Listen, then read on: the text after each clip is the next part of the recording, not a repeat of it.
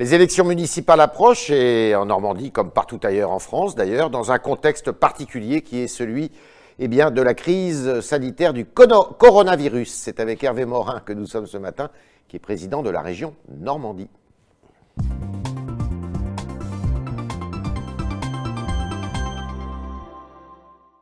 Hervé Morin, bonjour. Alors, bonjour. La Normandie, c'est une grande région. La plus belle. Euh, vous, êtes, vous êtes inquiet pour la situation dans votre région euh, face au coronavirus? Écoutez, je, suis bien sûr inquiet, euh, notamment je pense aux personnes les plus fragiles, aux personnes âgées, aux personnes malades, euh, ce qui impose à chacun d'avoir une conscience individuelle, de, prendre des mesures de précaution. je suis surtout inquiet pour l'économie régionale aussi. On avait des chiffres depuis deux ans exceptionnels, nettement meilleurs que la moyenne nationale, je crois, parce que la région avait su mettre un écosystème extrêmement performant, avec toute une série d'outils que, peu de régions ont. Euh, et ce que je crains, c'est qu'il y ait euh, une espèce de, coup de torchon extrêmement violent sur l'économie régionale, comme sur l'économie nationale, euh, qui ne durera, à mon sens, pas forcément énormément, puisque les premiers témoignages de boîtes qui sont en Normandie, mais qui sont aussi en Asie, indiquent une vraie reprise de la production industrielle en Chine et dans tous les pays asiatiques. sauf qu'en deux mois, il peut y avoir énormément de dégâts. Et vous avez un dispositif qui est euh, prêt éventuellement nous, aider des entreprises. La région avait mis en place un système qui s'appelait ARM. C'est pas parce que j'étais mise à défense qu'on l'avait appelé comme ça, mais qui avait comme objectif très simple des entreprises fondamentalement saines, problèmes de fonds de roulement, de trésorerie et qui risquaient de tomber en dépôt de bilan. Et donc on est intervenu auprès de 530 boîtes. On en a sauvé plus de 85% qui sont encore en vie trois ans plus tard. 13 000 emplois de sauvés et ce dispositif marche. marche. Il y a des boîtes qui ne sont pas destinés à mourir comme on l'a appris en économie avec un phénomène euh, que Schumpeter a mieux décrit que personne de la création et de la destruction. Et donc, euh, ce que j'ai proposé à Bruno Le Maire et que nous mettrons en œuvre avec le préfet de région à partir de, jeudi prochain, c'est une euh, cellule commune région-État. Pourquoi? Parce qu'il ne faut pas qu'on ait des entreprises qui commencent à appeler le sous-préfet, la directe, ceci, etc. Non, il y aura un numéro Une seule cellule. Numéro, c'est pas tellement un numéro. L'essentiel, c'est qu'il y a un dossier unique et que l'État sur ces dispositifs, la région sur des dispositifs, peuvent mener une action extrêmement forte pour sauver les boîtes qui en auront besoin. Voilà. Bonne gestion de l'exécutif Écoutez, oui, après, on peut, oui, je peux, oh, franchement, euh, il ne faut pas les, faut pas parce qu'on est dans l'opposition euh, que pour autant il faut les raconter. Je trouve que le ministre, oh, franchement, le ministre de la santé qui a pris le boulot depuis 15 jours, euh, je trouve qu'il a, il est plutôt à la hauteur voilà, je ne ferai pas de comparaison avec une autre qui est candidate à la ville de Paris. D'accord. Alors, est-ce que vous redoutez que cette euh, épidémie, ben, justement, ait des conséquences sur le vote des Français euh, dimanche et, le suivant? Non, la, seule question. l'abstention, quand la même, seule question qu'on peut se poser. oui, hein. la, seule question qu'on peut se poser, c'est bien sûr le niveau de l'abstention, les inquiétudes. Et comme on, se le disait juste avant de prendre l'antenne, euh, aller voter, c'est pas plus dangereux que d'aller dans un supermarché ou que d'acheter son pain. Et, c'est des gestes qu'on fait tous les jours. Je dirais, il suffit de mettre quelques mesures prudentielles, euh, quelques solutions hydroalcooliques, euh, faire en sorte que ce ne soit pas des stylos qui soient manipulés par tout le monde. Et franchement, je ne vois pas où est la psychose du, vote de dimanche. Et l'élection municipale, c'est majeur. Alors on dit ça pour chaque élection, mmh. mais un maire, moi qui l'ai été pendant 19 ans, euh, c'est celui qui s'occupe de toute la proximité, c'est le chef de la tribu. C'est celui qui, en quelque sorte, est, le dernier recours. En cas de coup dur comme euh, celui-là. En cas de coup dur, mais je veux dire, le, maire, c'est l'homme qui gère toute la proximité, toute la vie quotidienne.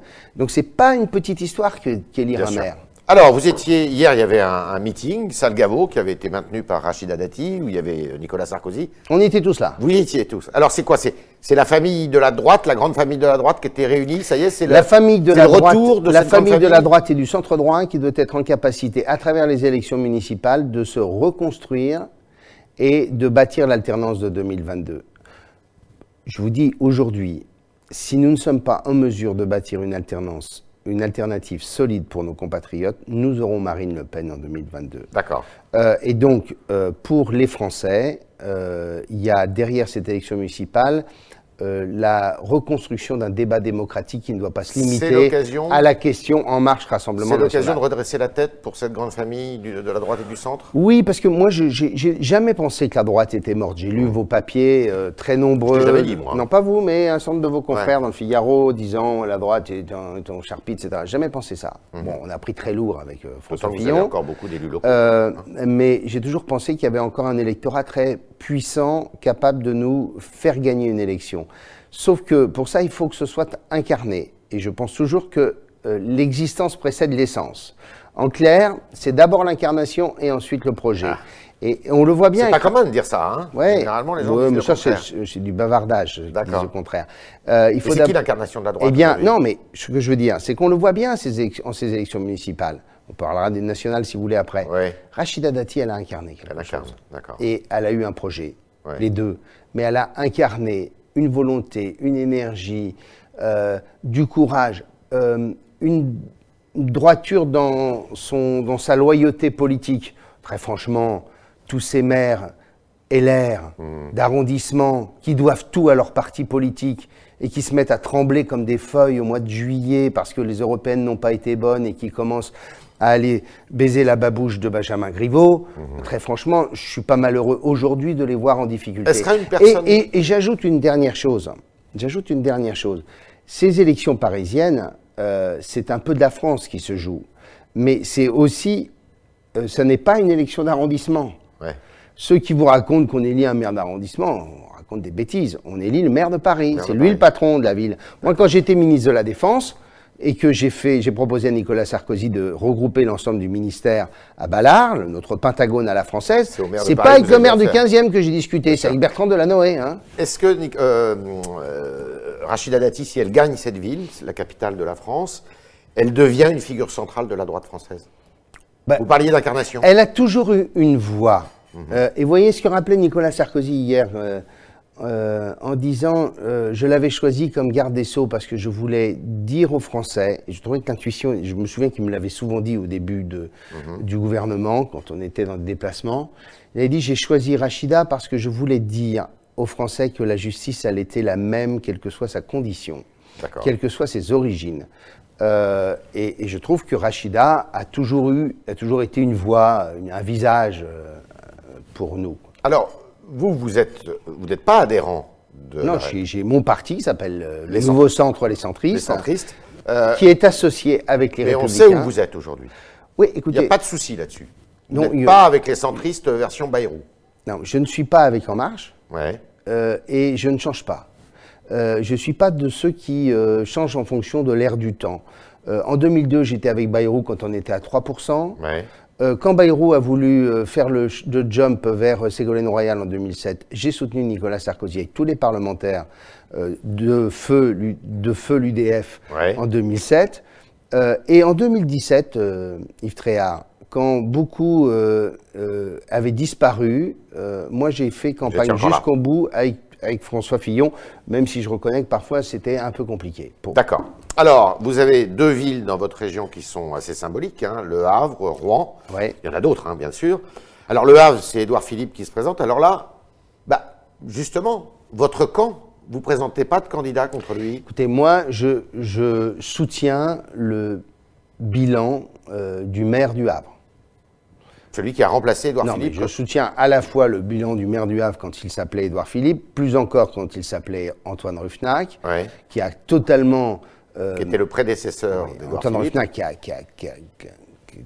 fait revivre la ville du Havre. Mhm. C'est une résurrection, le Havre. Mhm. Et cette résurrection, on la doit à Antoine Ruffnac. Euh, euh, Édouard Philippe s'est mis dans les chaussures d'Antoine Ruffnac et le boulot a été continué le suivant, qui était un de mes vice-présidents, Jean-Baptiste Gastine, a fait lui aussi le boulot. Mmh. Et donc, je suis président d'une région qui constate qu'il y a, depuis 20 ans, une ville qui, est, qui a tellement changé, tellement changé grâce à l'action de ces équipes municipales qu'il faut continuer.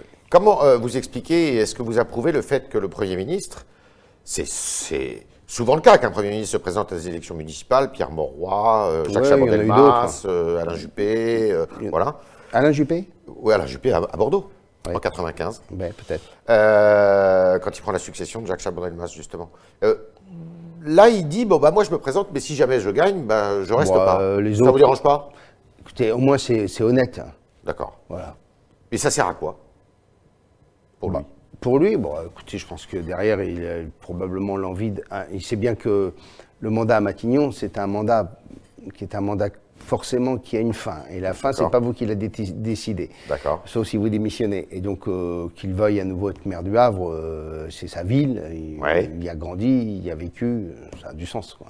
Et euh... j'ai été candidat à la mairie en étant ministre de la Défense, quoi. enfin, voilà, il est talonné par deux autres candidats, qui, un candidat communiste, communiste, puisque c'est une ville qui historiquement était communiste, et un candidat écologiste. Est-ce que vous pensez qu'il peut gagner? Ah, je pense qu'il faut être euh, très mobilisé pour euh, gagner cette élection. On dit, mais ça ne veut rien dire du tout, qu'il n'a pas beaucoup de réserve de voix finalement. Bah, il passe en tête très largement en premier tour, mais après... Oui, écoutez, bon, il y a toujours difficile de savoir comment les choses se passent entre les deux tours, mais je pense qu'il faut être très mobilisé, très, euh, être très attentif et prendre cette élection sérieux. D'accord.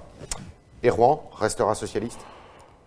Bien, Rouen, bah, on a un très bon candidat, un chef d'entreprise euh, qui démontre, euh, qui, dont, les parents Jean-Louis Louvel, Jean-Louis Louvel, euh, qui a beaucoup réussi dans la vie, qui est issu d'une famille extrêmement modeste, qui a monté une très belle entreprise de taille intermédiaire, qui a su porter à la fois un club de rugby, sauver Paris-Normandie, lancer un, euh, une structure en charge de l'attractivité de la ville qui était un vrai succès qui s'appelle Rouen, Normandie Invest. Bref, euh, cet homme est, euh, serait une vraie chance pour la ville et j'espère qu'il gagnera. Il faut reconnaître que, il faut dire les choses, quand on est soutenu par En Marche, ça facilite pas la vie aujourd'hui. Alors c'est ça qui est une curiosité, c'est que si on prend, bon, on pourrait s'amuser à prendre toute la France, mais Là, précisément, alors que vous vous affichez avec Rachida Dati, ah, mais moi, ça, a toujours été mon candidat, Jean-Louis Louvel. Mais à, Rouen, où tout le monde est derrière, enfin tout le monde. Oui. Il y a La République en marche, le MoDem, tout le monde est derrière. Enfin, mais parce que et le centre réunis sont derrière M.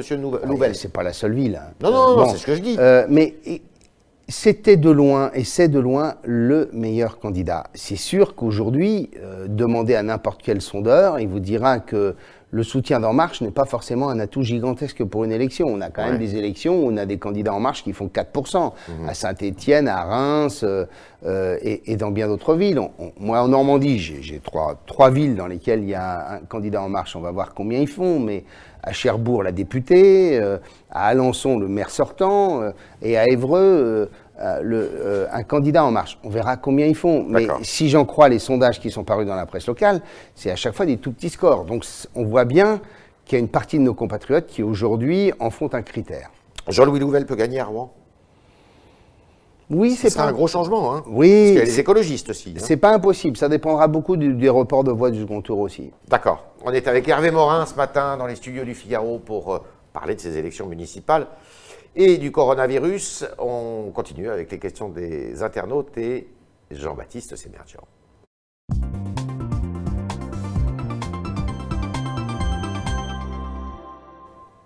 Bonjour Jean-Baptiste. Bonjour, oui, bonjour Hervé Morin. Bonjour. Alors, une première question, c'est François. François, il se plaint des trains entre ah, Paris et la Normandie. Qu'est-ce qui se passe? Pourquoi François est si mécontent? Ça fait. Euh, bah, écoutez, ça fait des années que ça ne marche pas. L'État a totalement abandonné ses trains intercités, donc ceux aussi de la Normandie. Euh, la région a pris une décision euh, dans un accord avec Manuel Valls qui est de reprendre l'organisation des trains de toute la Normandie, dont les trains intercités. On a un plan d'investissement gigantesque de 2 milliards d'euros. 2 milliards d'euros on achète 1 milliard de trains neufs. Les trains ont plus de 50 ans. Quand j'étais ministre à la Défense, l'armée de terre me disait souvent, Monsieur le ministre, est-ce que vous connaissez une institution qui est capable de faire rouler euh, des véhicules, il parlait des VAB, qui ont 40 ans d'âge Eh bien, il y a mieux que ça. Il y a SNCF, on a des locomotives, elles ont 52 ans d'âge en moyenne. Donc, avec les grèves, eh bien, tout ça n'a pas été, euh, la maintenance n'a pas été faite comme avant, et donc tout ça est en panne. Bon, voilà. Donc le, conducteur est là le matin et la locomotive ne marche pas.